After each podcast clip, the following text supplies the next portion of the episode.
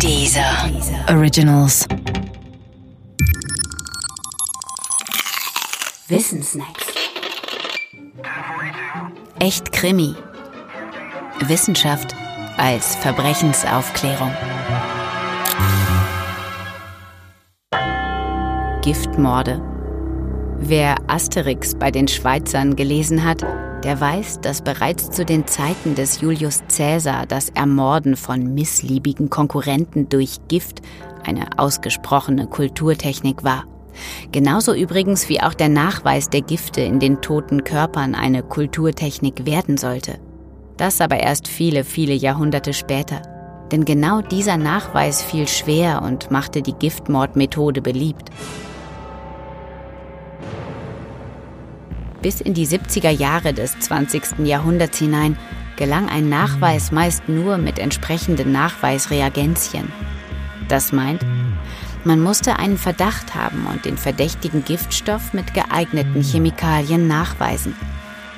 Verdächtigte man aber das falsche Gift oder fehlten die entsprechenden Chemikalien, etwa während oder kurz nach den Weltkriegen, dann war es um den Nachweis schlecht bestellt. Überhaupt gilt für die Geschichte der Giftmorde, wurde erst einmal ein Nachweisverfahren etabliert, so wechselten die Täter einfach den Giftstoff. Deshalb hatte jede Zeit ihre Modegifte. Bis in die Mitte des 19. Jahrhunderts erfreuten sich beispielsweise Morde mit Arsenik großer Beliebtheit. Dann gelang es dem Engländer James Marsh, das sogenannte Erbschaftspulver im Leichnam nachzuweisen. Danach brach die Zeit der sogenannten Alkaloidpflanzen an. Zwar hatten die Alkaloidpflanzen ihre eigentliche Hochzeit in der Antike bzw. im kaiserlichen Rom, der Philosoph Sokrates wurde 399 vor Christus mit einer solchen Pflanze hingerichtet, dem Schierling.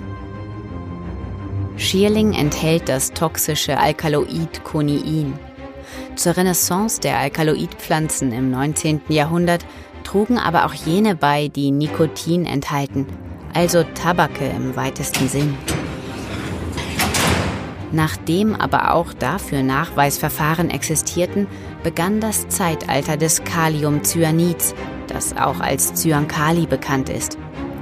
Dann kamen die Thalliumsalze und schließlich in den 60er Jahren des vergangenen Jahrhunderts das Rattengift E605.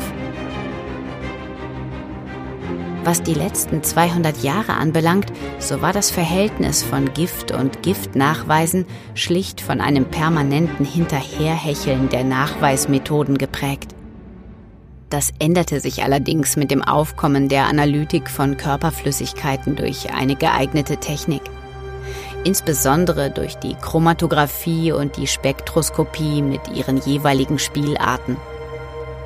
Allerdings hat auch die Gegenseite aufgerüstet. Beispiele dafür sind Polonium 210 und Novichok. Moderne Gifte zeichnen sich nicht dadurch aus, dass sie nicht nachgewiesen werden können. Das können sie.